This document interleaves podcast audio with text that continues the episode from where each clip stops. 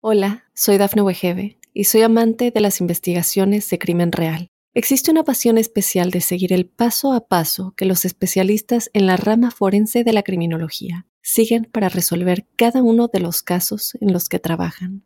Si tú, como yo, eres una de las personas que encuentran fascinante escuchar este tipo de investigaciones, te invito a escuchar el podcast Trazos Criminales con la experta en perfilación criminal, Laura Quiñones Orquiza en tu plataforma de audio favorita.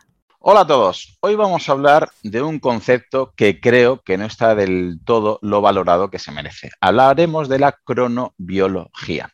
Y para ello os traigo nada más y nada menos que a un doctor europeo en medicina y cirugía, cirujano general y digestivo, profesor colaborador honorario de la Facultad de Medicina de Murcia desde 2009. Y además eh, tiene otras curiosidades como que tiene el grado de Derecho y un máster de abogacía y es ganador de un récord Guinness en magia. No solamente eso, tiene muchísimas más cosas, su currículum, que luego dejaré en comentarios porque todo el podcast abarcaría el currículum de este hombre. Os hablo del gran Álvaro Campillo. Muchísimas gracias por estar aquí en mi podcast, Álvaro. Gracias a ti, encantado, verdad que, me, hace, me hace ilusión, porque sigo desde hace tiempo en las redes y tal, y veo que cada vez va añadiendo cosas interesantes y los podcasts de esto es muy, muy importante para todo el mundo, pero para la juventud que viene es fundamental que, tengan visiones así de, mucha gente que se dedica a esto y tal, de distintos ámbitos. O sea que enhorabuena. Pues, pues, muchas gracias. viniendo de ti es un, es un gran piropo. Para que vayamos aterrizando un poquito y los oyentes entiendan por dónde va a ir la, entrevista. ¿Cómo te interesaste por el mundo este de los ritmos circadianos o de los biorritmos, Álvaro? Sí, pues bueno, la verdad que yo cuando estudié la carrera de medicina, pues esto, vamos, esto era ciencia ficción, ni existía públicamente, porque luego sí que ves que hay estudios desde los años 70 sobre esto y estaba más o menos eh, estaba bien establecido inicialmente. Cuando empecé en el hospital, pues hace ya casi 20 años, veíamos que había intuitivamente decir, dice, hostia, parece que los enfermos que tienen problemas cardíacos se nos morían por la mañana, a primera hora de la... Los operábamos de otras cosas, estaban cosas graves y sus antecedentes tenían alguna enfermedad cardíaca, cardiometabólica y a lo mejor si la cosa iba mal, morían eh, al principio de, al amanecer, a 9, 10 de la mañana, 8. Y al revés, los que no tenían patología así importante, pero ingresaban por una infección muy grande, se morían, sí, los que se morían, eh, de madrugada, 2, 3 de la mañana. A ver, no fallaba, como nos llaman para hacer el, certificado de defunción. Y claro, dices, ostras, y investigando, hablando con los compañeros, con tal, sí, no, esto tiene que ver, pues, seguramente con, el cortisol arriba, cortisol abajo. Y bueno, empezó ahí luego, y ya empezamos un poquito esa investigación así. Oye, vamos a ver si hay cosas publicadas. Había alguna cosilla. Eh, y bueno, luego un libro que publicaron, que creo que en español ya está descatalogado, por desgracia, pero en inglés se puede conseguir, que se llama Un día en la vida del cuerpo humano, de, de Jennifer Ackerman, una periodista científica interesante, que luego tiene otros libros ahora más recientes sobre la inteligencia de los pájaros y cosas de estas. Ahí venía, la verdad que es, eh, para empezar, eso es lo mejor, porque todo lo que eh, lees en, bueno, las publicaciones han avanzado mucho ya, pero lo que lees en los textos como el de cronobiología básica y clínica de, José Antonio, de Juan Antonio Madrid, de la, de la UMU y tal, ahí viene de forma muy hecho papilla para cualquier persona y se llama así porque empieza desde el principio hasta el final de, tu día y de tu posibilidad, sea mayor o menor, sea viejo, tal. Y bueno, ahí empezó y la verdad que, eh, que fue un descubrimiento porque como en todo lo que empiezas, dices, eh, claro que es una novedad, que era novedoso entre comillas, pero había ya cosas publicadas. Ahora ya hay miles más publicadas y cada vez, todas las semanas sale algo interesante sobre el tema. Pero aún así yo creo que todavía no tiene la divulgación que creo que se merece porque está, creo, constantemente publicándose eh, todo lo que está relacionado con los biorritmos, pero sigue habiendo enfermeros, médicos, nutricionistas, entrenadores que todavía no terminan como de creérselo o que suena un poquito todavía a pseudociencia. ¿Podrías decirle a los oyentes que no sepan todavía eh, de lo que estamos hablando, ¿podrías definirles, grosso modo, qué serían los ritmos circadianos o los biorritmos, así con palabras llanas? Sí, el, bueno, todo el mundo a nivel intuitivo lo sabe y lo entiende. Cuando no haces lo que haces habitualmente, trasnochas mucho porque tienes un examen, por ejemplo, o, te has ido de fiesta, o, viajas de, un país a otro que, no tenga la misma hora que tu, que tu país, pues estás hecho un, perro durante más o menos tiempo. Es decir, el ser humano tiene que adaptarse a, la luz a la luz oscuridad, eh, junto con otros animales. Otros animales que, no, que son, que no, dependen tanto de esto, pero nosotros sí. Y dentro de ese ciclo, pues están los que son diurnos como nosotros y los que son nocturnos. Es decir, si quisiéramos cambiar voy a hacer lo mismo, pero a partir de las 10 de la noche hasta las 10 de la mañana del día siguiente y luego dormiré. Pues las cosas no van mal. Entonces, todo tiene que ver con, el timing este. De hecho, eh, nada, bueno, dicen, nada tiene que, nada es explicable en biología, sino, a la luz de la evolución, pero, pero eh, centrando más el foco a la luz de la cronobiología, sin duda. porque domina todo, pero es que domina hasta que podamos tener eh, más o menos fertilidad, más o menos rendimiento, menos accidentes de tráfico, etcétera. Sí, yo siempre lo, cuando lo quiero definir así, muy rápidamente les explico que no tener los biorritmos sincronizados es, en dos palabras, ¿no? un jet lag.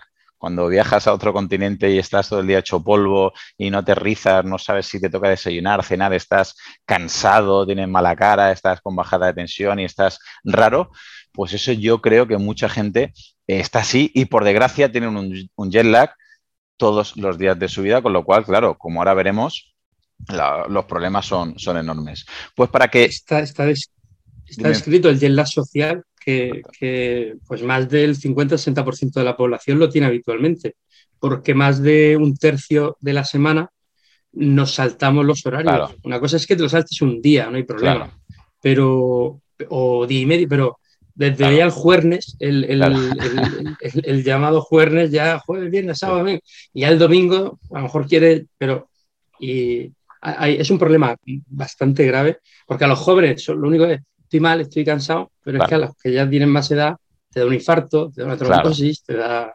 Claro. Pues a mí eh, me hacía ilusión en esta entrevista hacer eh, una catalogación sobre tres tipos de temáticas respecto a los ritmos circadianos para ver si así los oyentes se le queda un poquito más marcado. ¿De acuerdo? Vamos a ver desde la fisiología, es decir, el tema hormonal, la crononutrición y la cronofarmacología para que así todo el mundo, creo, que lo va a entender mucho mejor y le va a dar la importancia que tiene. Vamos a empezar con los biorritmos y la fisiología, Álvaro. Podemos hacer un repaso Sé que es imposible, pero bueno, así para que nos vayamos entendiendo todos, desde el amanecer, luego conforme va pasando el día, media mañana, hora de comer, media tarde o antes de acostarnos. ¿Qué sucede con las hormonas más básicas, más elementales que están relacionadas con el biorritmo, como puede ser cortisol, testosterona, adrenalina, melatonina? ¿Nos puedes hacer un repaso de un día ideal como tendría, cómo podría ser?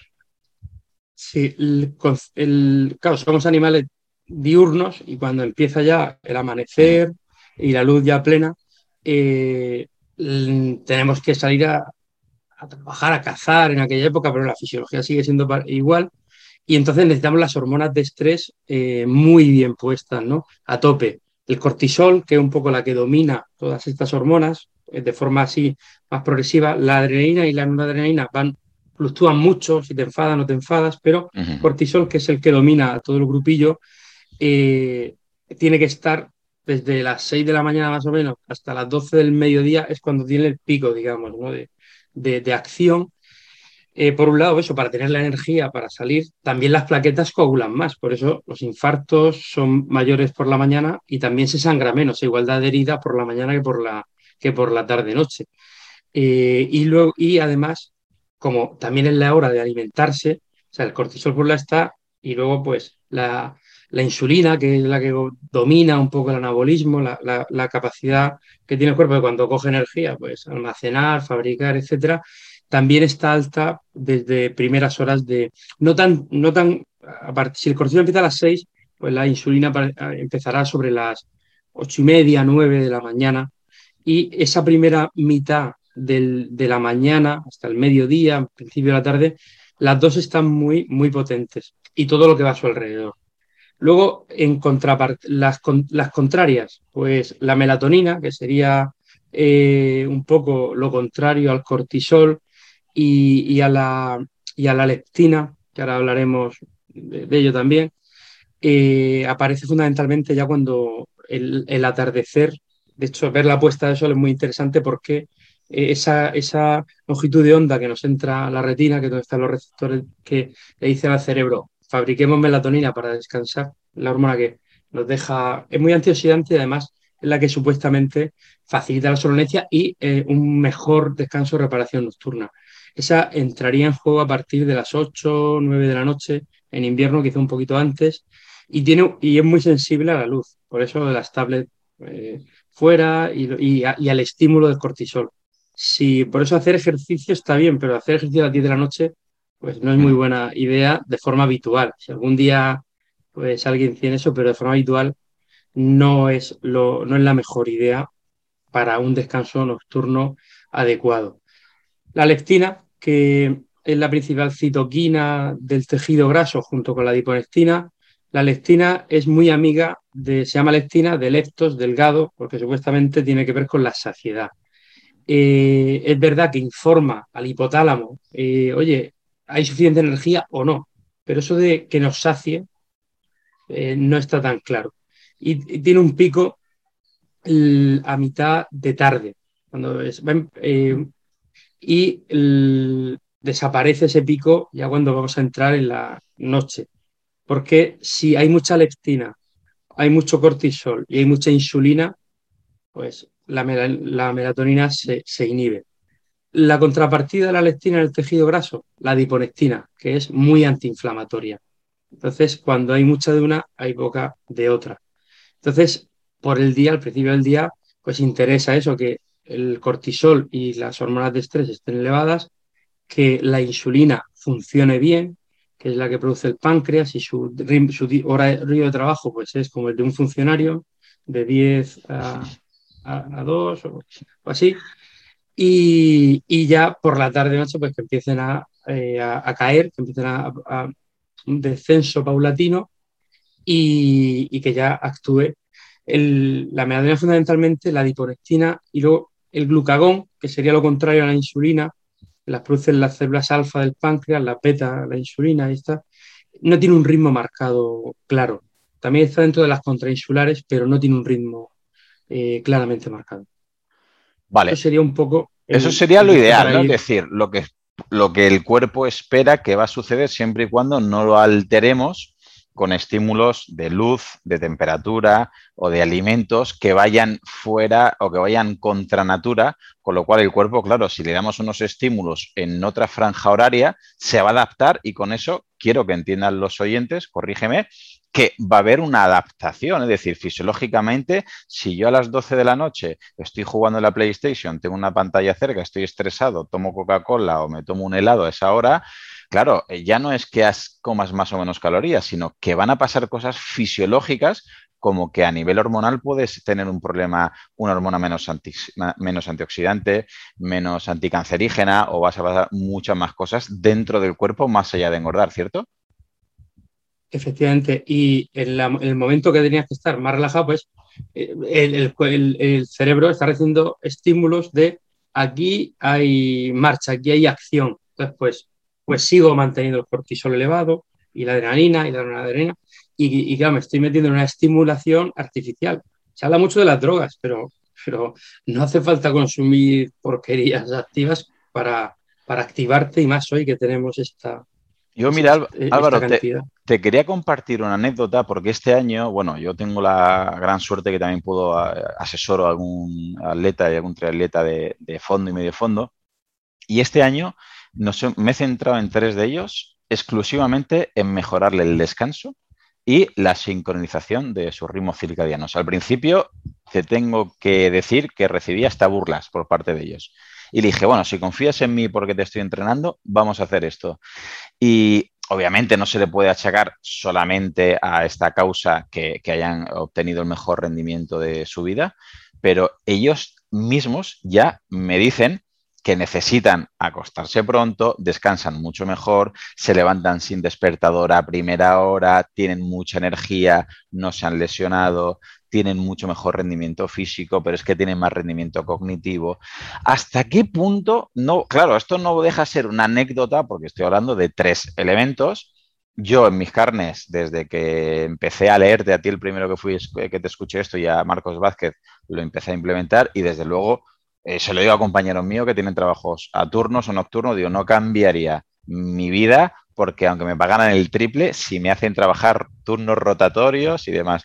¿Hasta qué punto podríamos decir que ayuda la sincronización de los biorritmos en general para mejorar, no sé, el rendimiento cognitivo, el físico, para tener un mayor aprendizaje, para perder grasa? ¿Podríamos decir eh, categóricamente que así es? Sí, de hecho, bueno, hay muchísimo publicado esto.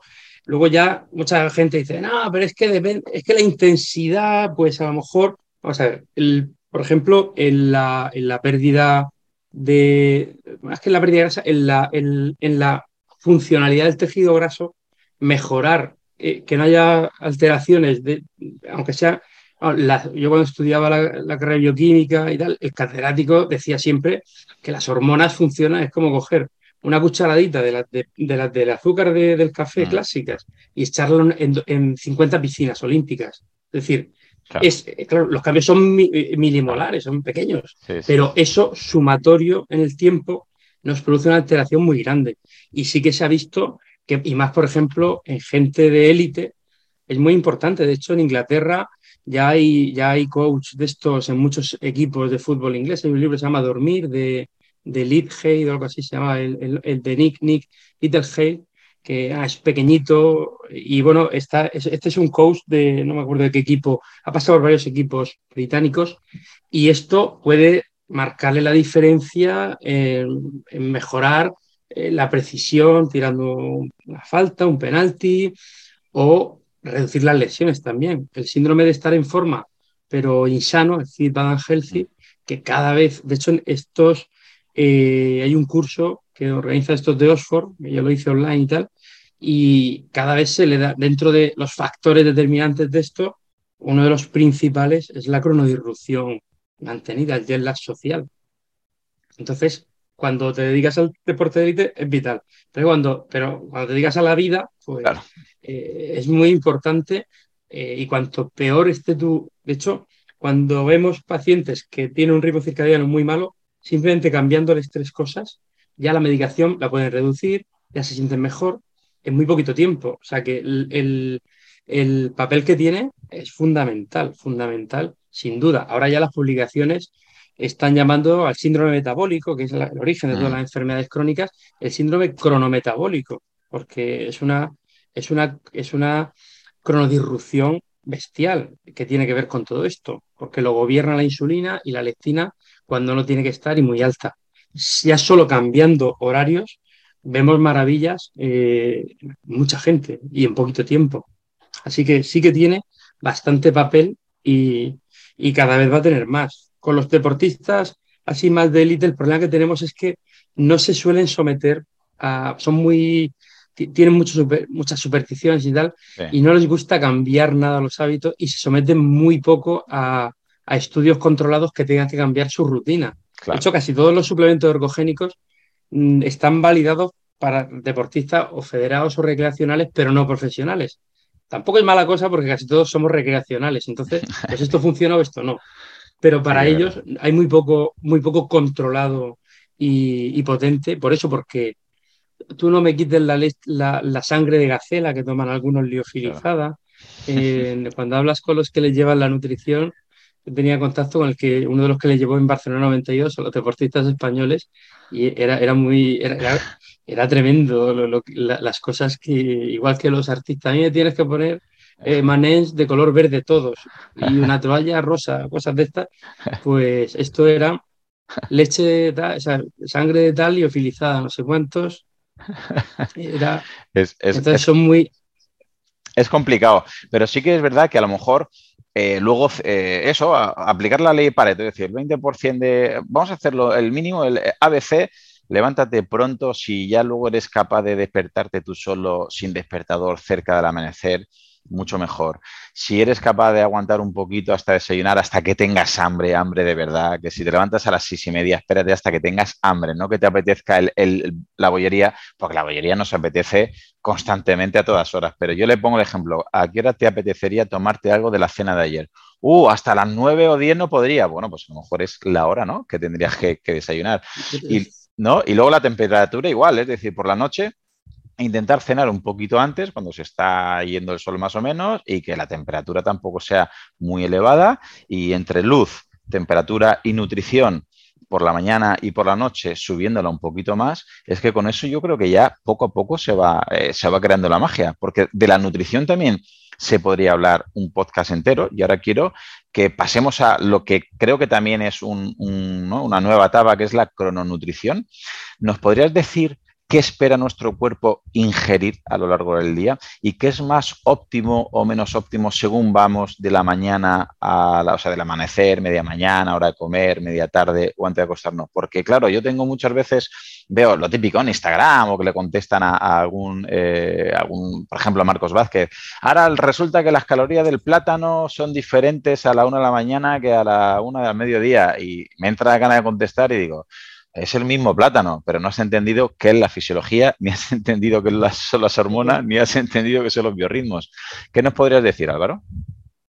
Claro, y eso, y eh, lo que dice, y otra cosa importante, y tampoco has entendido que eh, lo que haces habitualmente en tu trabajo por la mañana, hazlo de, de 2 de la mañana a, 6 de la mañana, a ver si rindes igual. La cosa es que tengas la obligación, pues, si haces guardias, turnos, pero de hecho, tampoco es lo, más, lo, más, lo, mejor del mundo eh, hacerlo así, eh, lo que hacemos a veces, lo que hacemos turnos y tal, pero es así y ya iría mal la cosa, pues claro. Pues sí, el, cuerpo lo que quiere, por cómo funciona, hemos dicho que eh, la insulina es una hormona, pero también es un sensor nutricional. De los tres que hay, es el principal anabólico, es decir, el que almacena energía.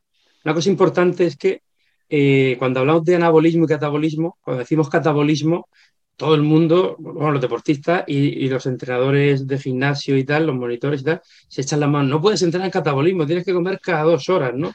es la palabra peor maltratada del mundo y, es la, y, curiosamente deberíamos de hacer más catabolismo porque el catabolismo celular es muy bueno y es lo que nos ayuda a reparar todo y tiene que ver el descanso nocturno se hace si no, ah, si no te pegas una panzada a las 12 de la noche y luego a las 7 de la mañana vuelve a pegarte otra.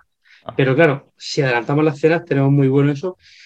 Y lo que pide el cuerpo básicamente es pocas comidas eh, con los nutrientes esenciales fundamentales, con una cantidad de proteína y de grasa adecuada, que no excesiva, sobre todo de proteína no excesiva, y conforme va eh, eh, centradas, es decir, que haya luego una ventana de, no ingesta, de ayuno adecuada, que puede ser casi invisible. Adelantas las cenas y como tienes que dos o tres horas antes de dormir, ya tenías que estar cenado, siete o ocho horas de dormir, ya tienes.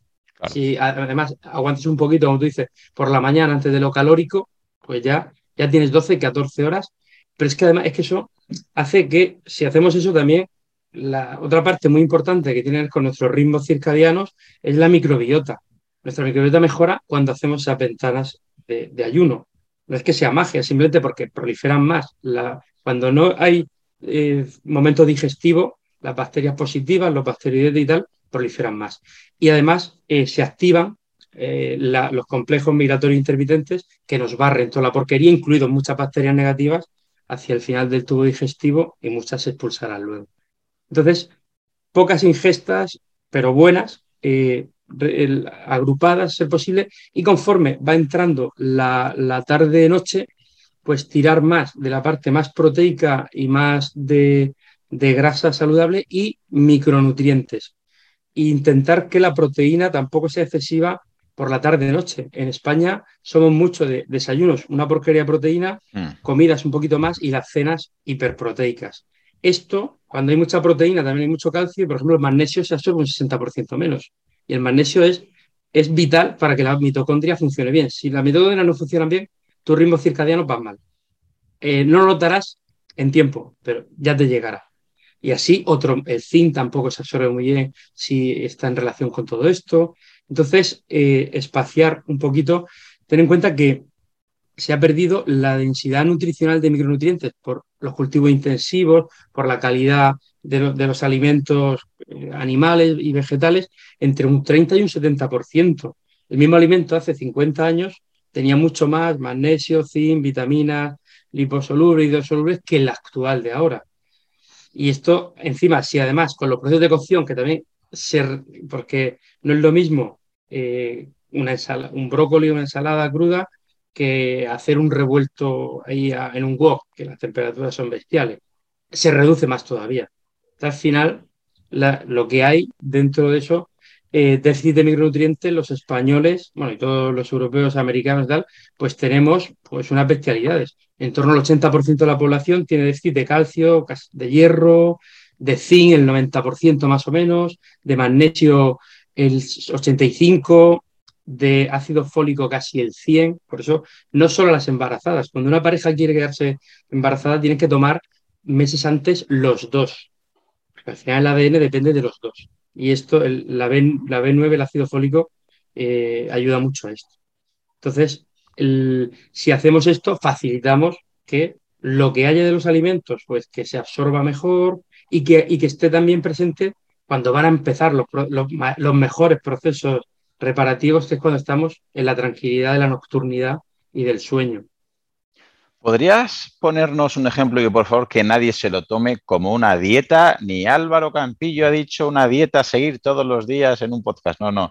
¿Podrías poner un ejemplo de un desayuno una comida y una cena, así simplemente a modo de ejemplo, para ver una mezcla de proteína, grasas y alguna densidad nutricional, algún alimento que se te ocurra. Vamos a imaginar, eh, si yo me levanto a las seis y media de la mañana, sería buena idea que me esperara hasta que tuviera hambre, ¿verdad? ¿Cierto? Puede ser las 8, puede ser 9, puede ser ocho y media. Es decir, no tiene que ser me levanto, sino catabolizo, porque como tú decías, la gente, eh, catabolizar, mucha gente piensa que es perder masa muscular, pero perder grasa es catabolizar. Que tus células maten a células cancerígenas es catabolizar. Es decir, que no, que se limpie la autofagia, que se limpie todos los procesos, todos los procesos que hay que limpiar y que hay que reciclar, es catabolismo. Y como tú dices, hay que, tiene que haber catabolismo y anabolismo. ¿Podrías decir más o menos un ejemplo de un desayuno, una comida y una cena así, grosso modo?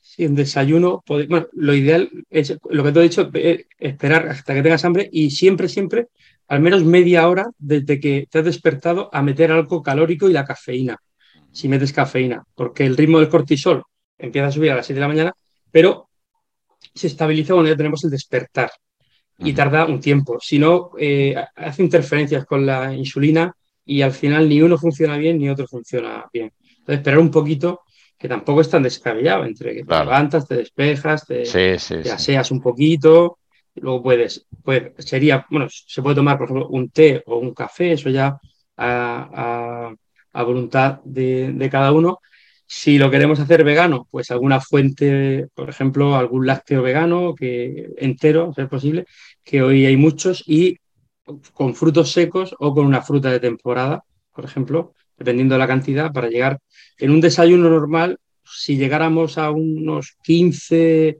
20 gramos de proteína mínimo, eh, más o menos estaría, estaría bien, depende del peso de cada uno. Y, y, bueno, eso, una, una o dos frutas de temporada, trocitos, por ejemplo, mezclado con frutos secos y con, un, con algún lácteo de estos, pues sería interesante. El que, o una tortilla, por ejemplo, con, algún con queso, al que no sea vegano y, le guste todo eso, pues le va a venir, le va a venir bien junto con el, con el lácteo. Y habría que huir de los de la fruta no entera, es decir, de, de los zumos, aunque sean recién exprimidos, porque son un disparate y, hacen que, se facilite mucho la mala función del hígado y, de todo el sistema. Eso más o menos sería una cuestión que la fruta es más grasa, tipo aguacate y tal, pues ya tenemos una que el lácteo es entero, pues ya conseguiríamos algo, algo de esto. Con eso, más o menos, sería un desayuno bastante sencillo y rápido, que es verdad que ahora siempre vamos con, con las prisas y tal, y apto, pues eso, para veganos o para no veganos. Depende de eso, pues ya cambiamos una cosa u otra.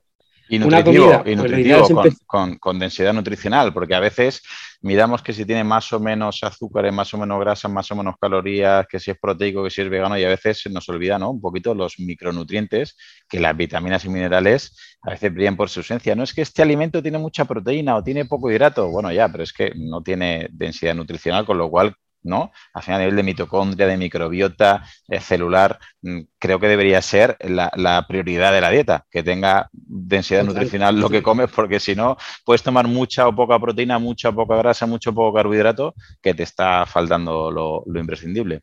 Vale, eh, un ejemplo de cena para que ya la comida, bueno, como hemos dicho que en el de biorritmos quizás no tiene que tener tanta importancia, pero sí que es importante que desayunemos un pelín más, mm, más alejado del desayuno para comprimir, perdón, del despertar para comprimir esa ventana. También sería interesante no cenar muy tarde y simplemente desayunando un pelín más tarde de lo que estamos acostumbrados y cenando un pelín antes, sin querer y sin buscarlo, ya tienes ese ayuno intermitente que muchos dicen que es la solución de todo y otros dicen que catabolizas, que pierdes músculo, que es peor y que te hace trastorno de la conducta alimentaria. ¿A qué hora sería buena cenar? Y ponnos un pequeño ejemplo de una cena que estaría apta lo ideal es ah, como hacen en Europa, siete y media, ocho de la tarde. Es verdad que eso en, España es prácticamente imposible con la no conciliación familiar que hay con los trabajos, que es un disparate. Pero bueno, ya que eh, acabáramos sobre las nueve y cuarto, nueve y media de la noche, ya sería genial. Eso sí, los niños tenemos que acabar antes, porque a esa hora tienen que estar ya durmiendo. a las nueve deberían de estar ya máximo durmiendo eh, y tienen que estar cenados antes pero los adultos, pues bueno, podemos darle un poquito más de margen y lo ideal, pues una buena fuente de vegetales, de, verduras básicamente, una ensalada.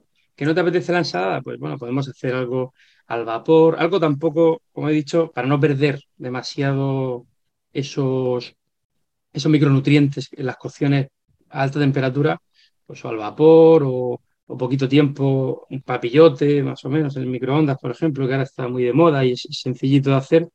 Eso debería de ser el primer plato. Si además a eso le metemos una fuente de proteína y de, y más eh, el, micronutrientes, como pueden ser algunas semillas de estas que venden ahora para ensaladas, o frutos secos, o un aguacate, o queso fresco, o el, bueno, ya lo que cada uno considere, o tofu, tempe, hombre, pues sí, una sopa de miso, por ejemplo, los que sean veganos y tal.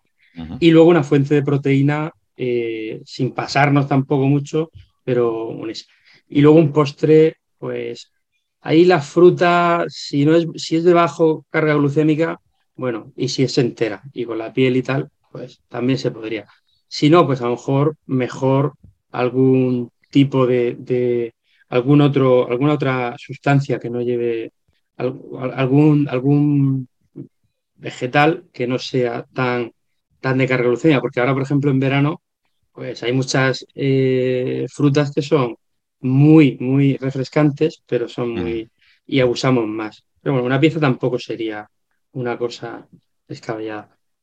Y con eso, en principio, pues, de hecho sería, además, si tomamos la pauta de tomar el vinagre de sidra de manzana o vinagre en general ácido acético, pues antes de la, de la comida y de la cena, pues genial.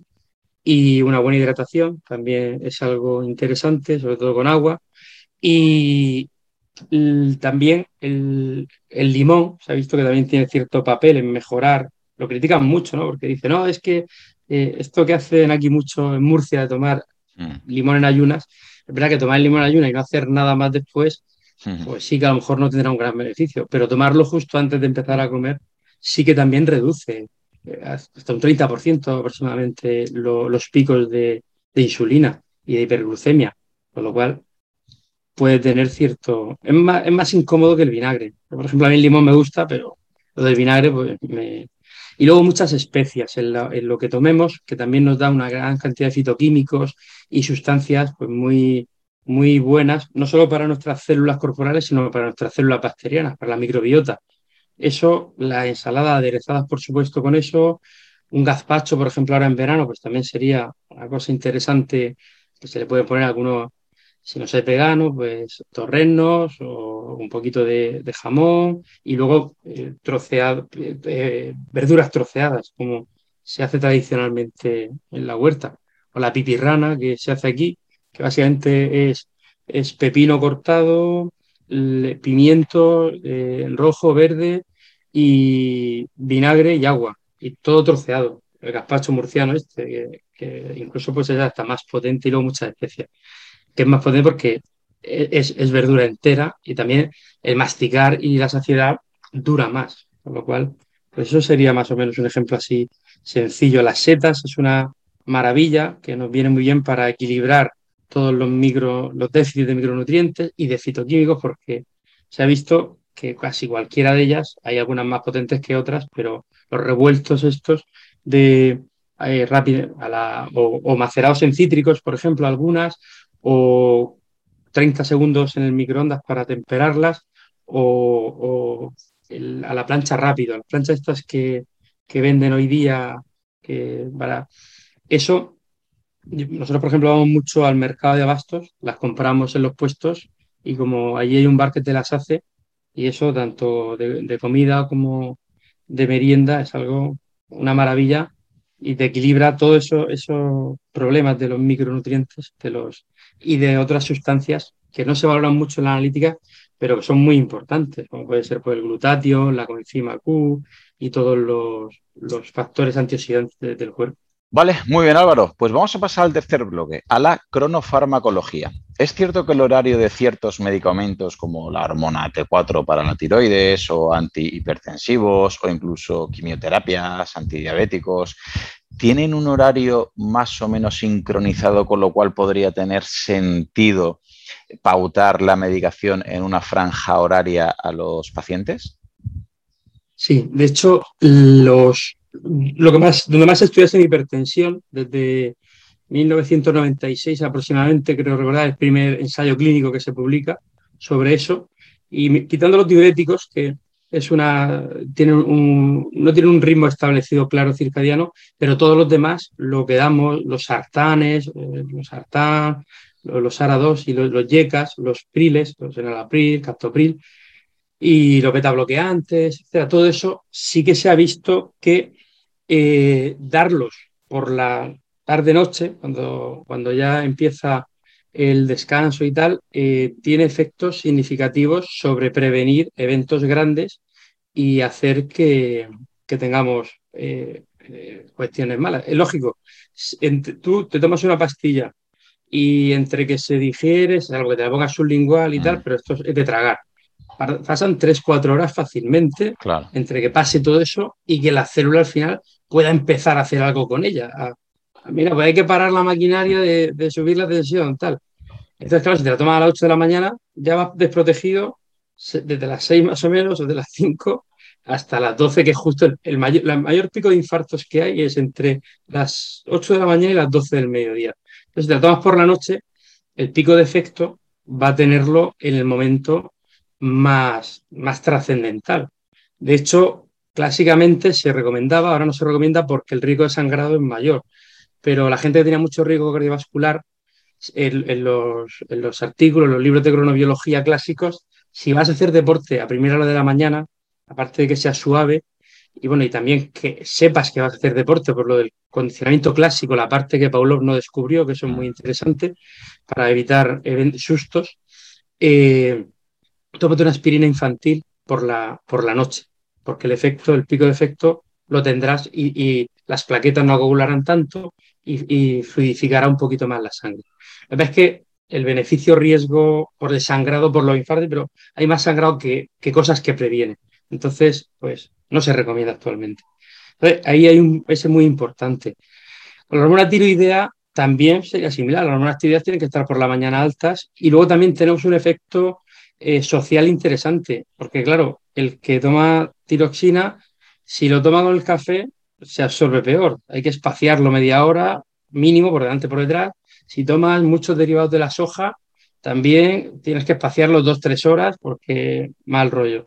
Entonces, se ha visto en los últimos años, oye, tómatela antes de acostarte justo, tiene todos los efectos positivos y evitamos, digamos que la biodisponibilidad va a ser mayor. Y luego también, eh, biológicamente, que eso todavía, bueno, yo creo que tampoco han querido establecerlo así, pero por lo que sea, casi todos los estudios, aunque sean muy, muy buenos, pero hay que seguir investigando, ¿no? Eh, pido perdón por haber hecho esto, ¿no? es, que, es que así no avanza la ciencia, porque la gente se agarra así, no, es que hay que seguir, claro, hay que seguir. Pues, lo del tabaco, que no se hizo ningún ensayo clínico, eso sí, y es lógico que lo tengamos así, pero eso sí, pero todo lo demás, mm, no, es que hay que seguir investigando. Entonces, no tiene, o sea, que sí que es verdad que la ciencia es lo que hay hasta que se descubren nuevas cosas, pero no seamos tan corteses y lo que funciona, pues funciona.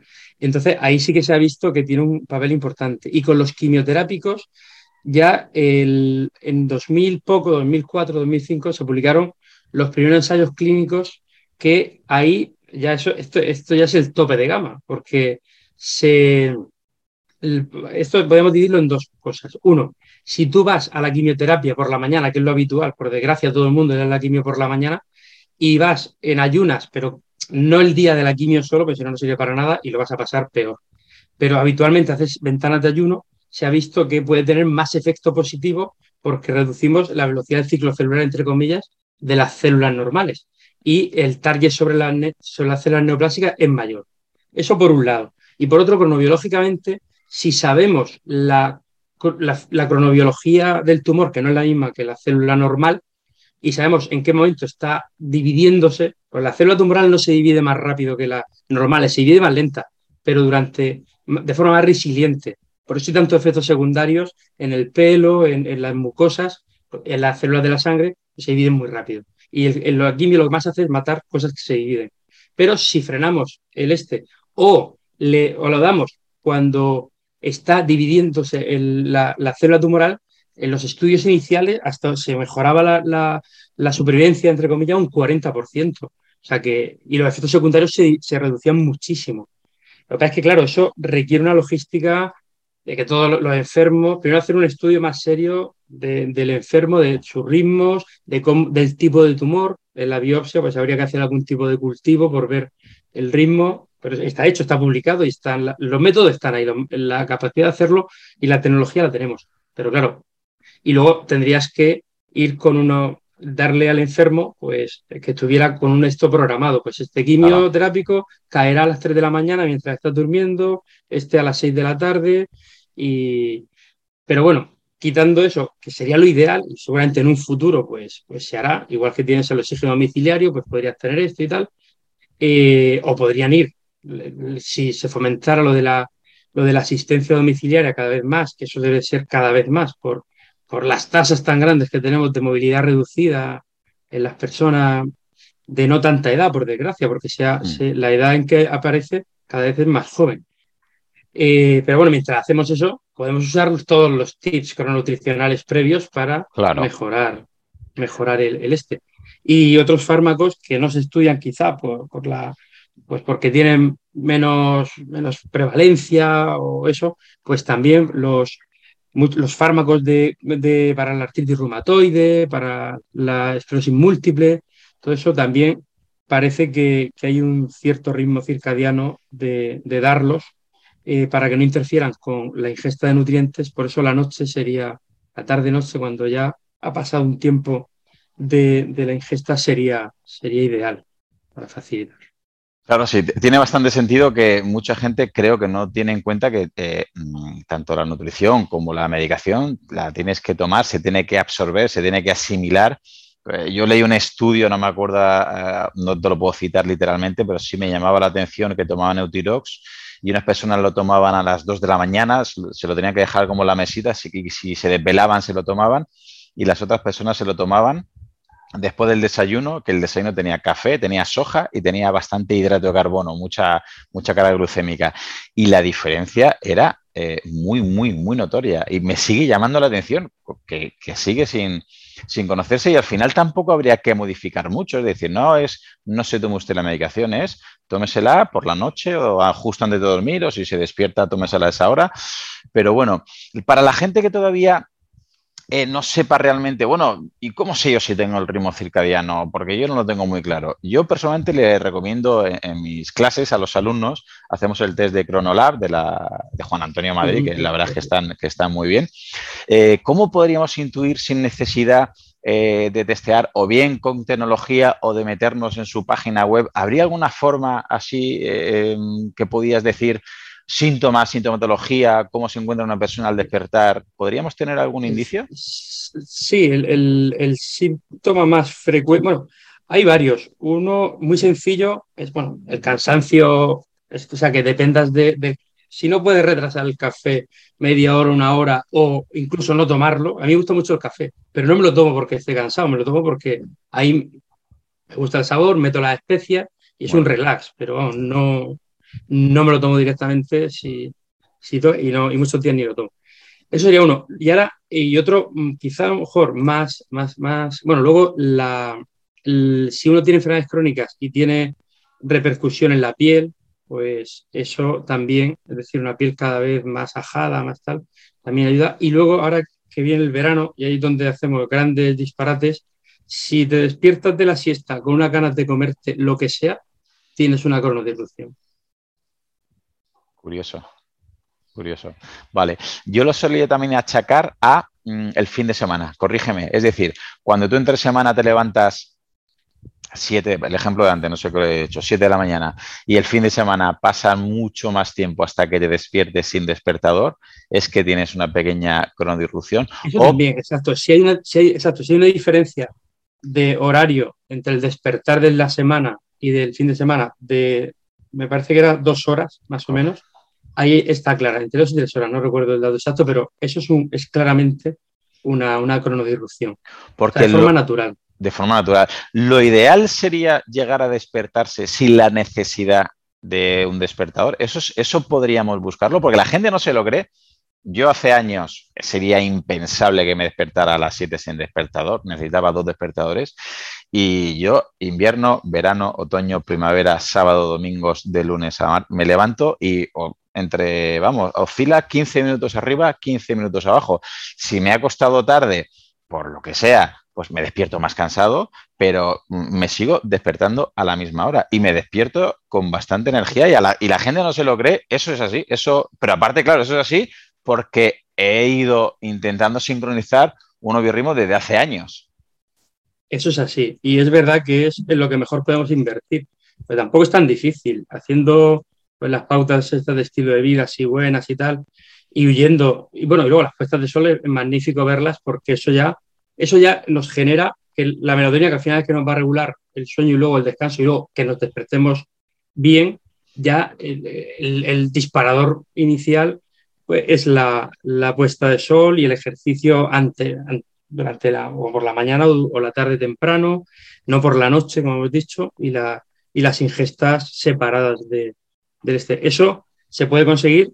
Hombre, siempre es bueno tener un, despertador eh, por si acaso. De, emergencia, de emergencia que suene pues, in extremis, pero sí, pero eso, eso la verdad que es una pasada, eso, lo de lo de hacer eso. Eh, porque es verdad que, decir, es verdad que es que es el, es el, tope de energía.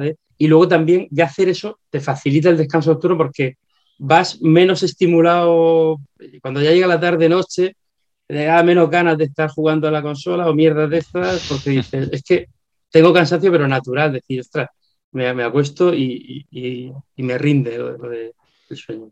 Literalmente. Pues para ir terminando, Álvaro, Mm, te voy a pedir que nos recetes unas pastillas, pero en formato de información. ¿Qué dos o tres consejos básicos y generales nos podrías eh, regalar hoy para hacer un mínimo aceptable y aplicar la ley de Pareto que soy tan pesado? ¿Qué sería para ti el 20% mínimo para tener unos biorritmos aceptables? Vámonos a la persona que no lo hace bien o que lo hace mal y que ahora ya pues ha entendido que es imprescindible, pero no se quiere volver loca, no quiere hacer mil cosas, no quiere cambiar su vida por la conciliación familiar. No, es que eso es de frikis, eso es exagerado. Yo es que trabajo mucho, yo es que tengo muchos hijos, o yo estoy separado, yo tengo mi vida, es imposible. ¿Qué tres cositas, cuatro cositas podrían hacer y ya notarían un cambio? Pues bueno, la más de las más rentables es el ejercicio físico y no hace falta invertir mucho tiempo. 15 minutos, incluso hay rutinas de 7 minutos. Hoy que tenemos tanta tecnología, tantas redes y tal, hay gente que hace una rutina de 6-7 minutos de hit bestiales. Yo, yo, si puedo dedicarle un poco más, le hago, pero si no, solo hago eso. Si estoy de guardia, por ejemplo, tal, pues voy un momento a la habitación, lo hago, me ducho y tal. El ejercicio tiene que recetarse sí o sí, pero tiene que ser de intensidad buena. Y luego si caminas, pues ejercicio invisible, pero ejercicio de intensidad. Eso es fundamental. Luego, huir del estrés crónico. Hoy día se ha visto que el estrés crónico, pero que mucha gente no sabe que tiene estrés. Y está el insomnio, por ejemplo, el mal descanso nocturno, también hay que chequear el estrés y, cambiarlo. Hoy día está muy de moda la meditación. Si la, eso, el ejercicio te sirve también para controlar en parte esto o la relajación progresiva de Moon Jacobson, que es un autoentrenamiento muy sencillo de hacer y merecería la pena que la gente lo conociera, porque el estrés crónico, aparte que es la primera causa de, invalidez en gente trabajadora hoy día, eh, produce una cronodisrupción bestial. Y hay gente que no tiene ningún factor supuestamente de riesgo observable y tiene grandes, grandes achaques agudos y graves, y algunos se mueren, y luego cuando los chequeas era la sensación de estrés que tenía. Y esto contribuye a todo. Y luego, eh, pues mejorar un poquito, meter algo más de vegetales y de especias y, semillas, si quieres, porque la falta de nutrientes esenciales es bestial y si podemos hacer todo muy bien, pero si no tenemos los nutrientes esenciales, el ritmo circadiano no chuta bien. Entonces, que tampoco hace falta volverse loco, pero eh, empezar con una fuente de vegetales todos los días y echarle especias variadas, frescas y tal. Las frescas, quiero decir que, que no estén caducadas, porque todo el mundo tiene especias que las compraron sus bisabuelos en casa, ¿no? O sea, que, que, que, tiene que estar, si no, no tiene el este. Eso, ya con eso sería, ya mejoraría eh, muchísimo, garantizando los, que tampoco hay que chequearlos de forma, y luego el sol, el sol el sol sería media hora de sol todos los días, ya nos daría, eh, y el que no tenga esas latitudes, pues algún suplemento, pues tampoco, que a veces se denostan mucho, o sea, suplementos para todo no, pero suplementos cuando hace falta, pues sí. Pero yo creo que con eso es lo básico y, por ejemplo, muchas veces hacemos esto con un síndrome que es de cronodirrupción bestial, que es el síndrome de la comedora nocturna. Lo llamamos así porque es más frecuente en mujeres mujeres ya a partir de la menopausia, con, estrés crónico, suelen estar diagnosticadas de ansiedad y depresión, pero luego siempre, casi siempre son síntomas de todo esto, no son patologías previas. Y bueno, con poco soporte social, y simplemente empezamos con estas cosas, no, porque han hecho dietas hipocalóricas muy bestias, tal. Empezamos con, con estas medidas, básicamente, haga un poquito de ejercicio como lo que pueda y poco a poco iremos subiendo.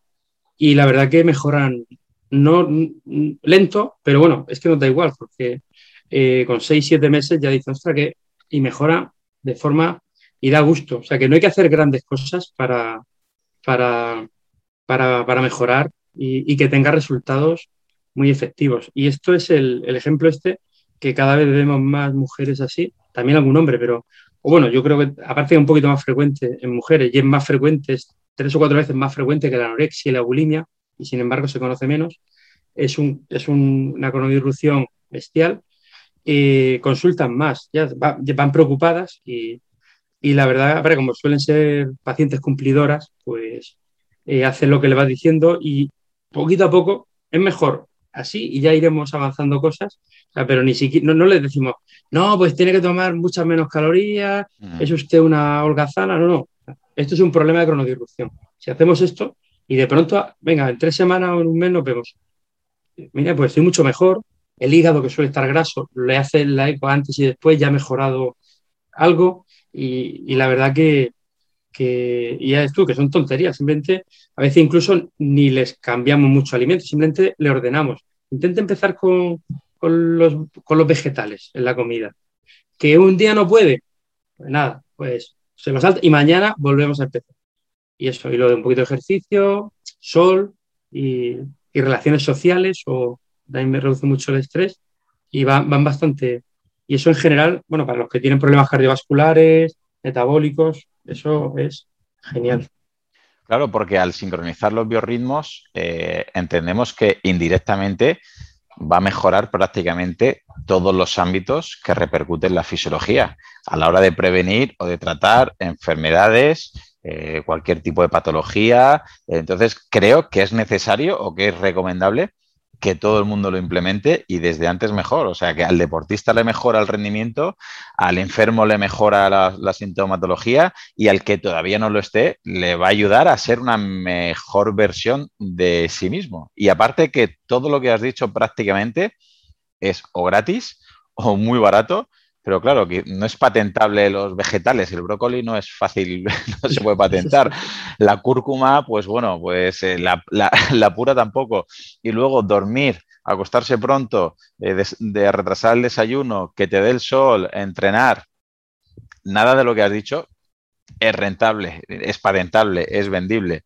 ¿Es posible que eso sea el motivo por lo que no abren el telediario con todo esto?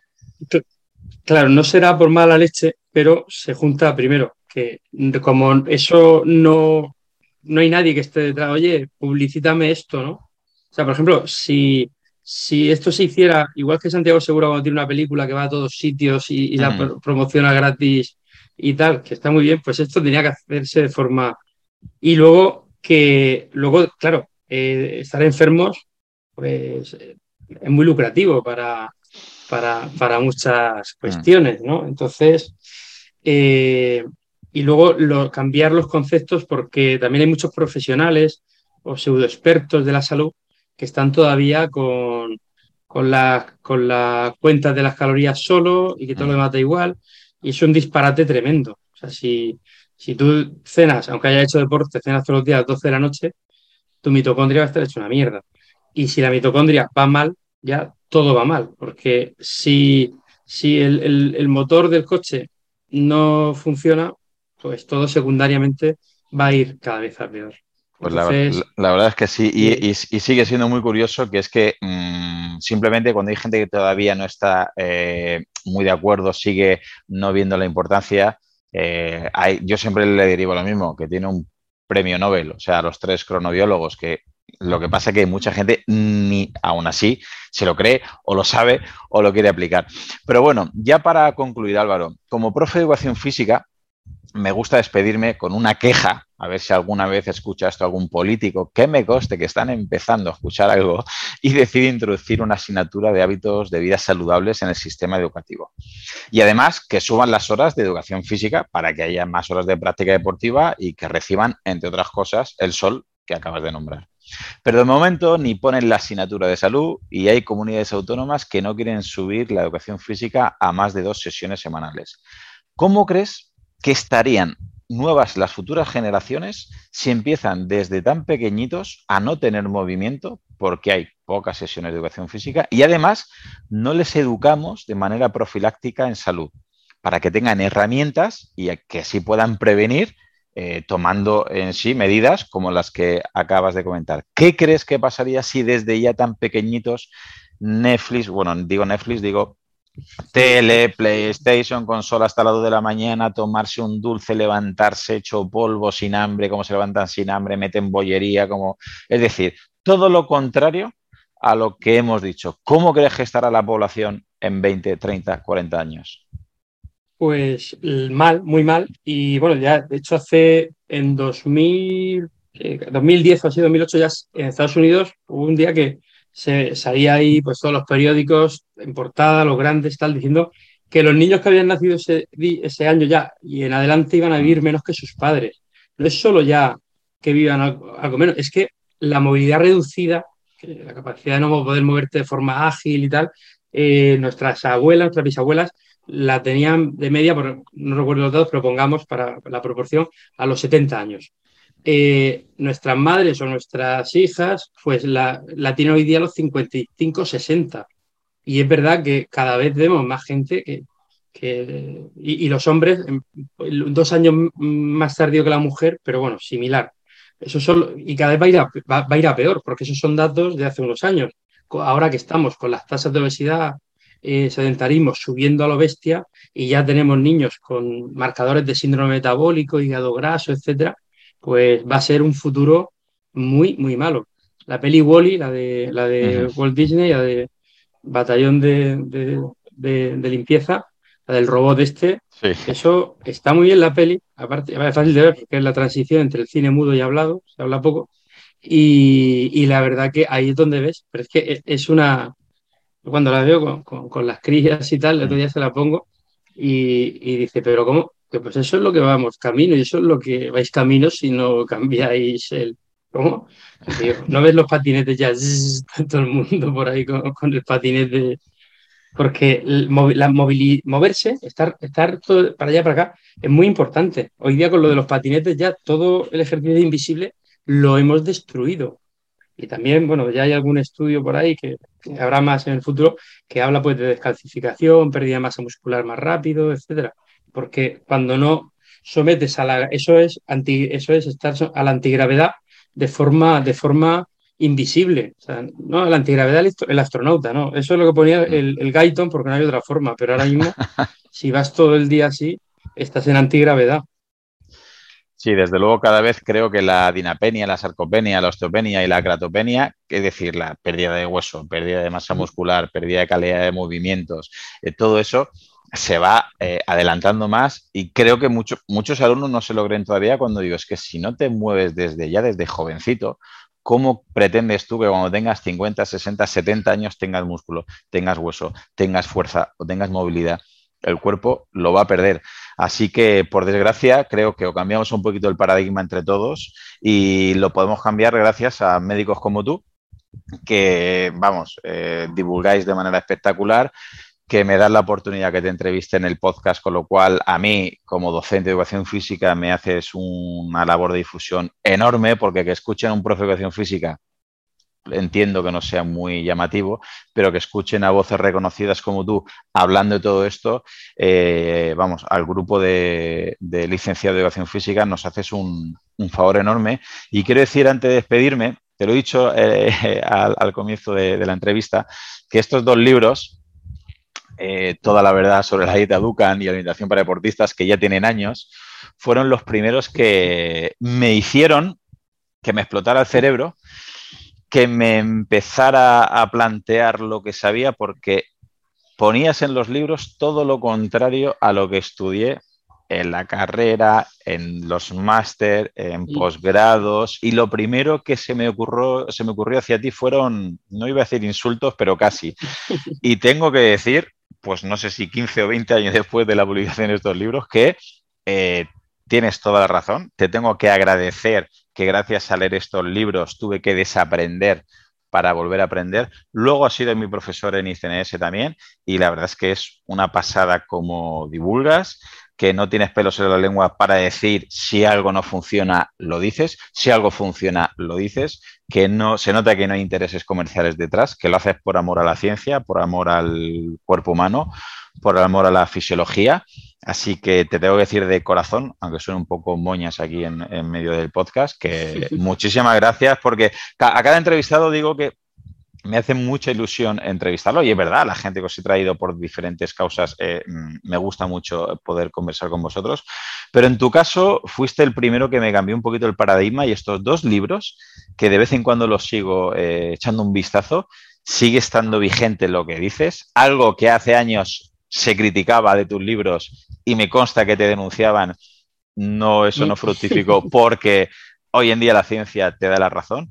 Así que te quiero agradecer de nuevo esta entrevista y antes de irte, ¿nos puede decir dónde te puede encontrar la audiencia, dónde publicas, dónde divulgas, redes sociales, cursos que impartes o dónde encontrarte, Álvaro?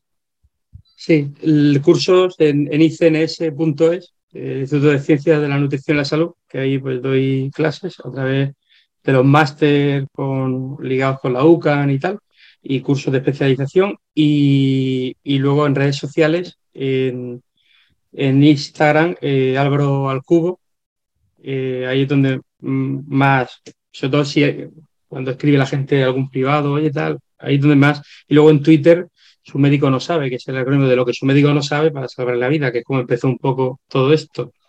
Y bueno, y en principio eso, eso sería la... Lo de TikTok lo he hecho, pero todavía no he hecho nada, así que Pero no quiero hacer bailes ni tonterías de estas, quiero hacer algo más, más. Entonces estoy dándole una vuelta todavía a ver lo que hacemos ahí. Muy bien, perfecto. Pues muchísimas gracias por la entrevista, Álvaro. Ha sido un placer. Gracias, igualmente, Claudio, por invitarme. Solamente agregar que si te ha gustado, la manera de agradecérmelo es que lo compartas con algún amigo, algún familiar, tu grupeta de entrenamiento o algún compañero. Si ves interesante el contenido y quieres escuchar los próximos episodios, suscríbete en tu reproductor de podcast habitual. También recordarte que me puedes encontrar en Instagram, Facebook y sobre todo YouTube, Twitter o en mi blog Profe Claudio Nieto, donde intento compartir información que creo interesante aclarar y divulgar. Y un último favor, deja una reseña en la plataforma que utilices. Me ayudarás a darme a conocer y que pueda llegar el mensaje a mucha más gente. Así que con esto me despido, muchísimas gracias por escucharme y te espero en unos días por aquí con un nuevo episodio. Hasta pronto. Hola, soy Dafne Wegebe y soy amante de las investigaciones de crimen real. Existe una pasión especial de seguir el paso a paso que los especialistas en la rama forense de la criminología siguen para resolver cada uno de los casos en los que trabajan. Si tú, como yo, eres una de las personas que encuentran fascinante escuchar este tipo de investigaciones, te invito a escuchar el podcast Trazos Criminales con la experta en perfilación criminal, Laura Quiñones Orquiza, en tu plataforma de audio favorita.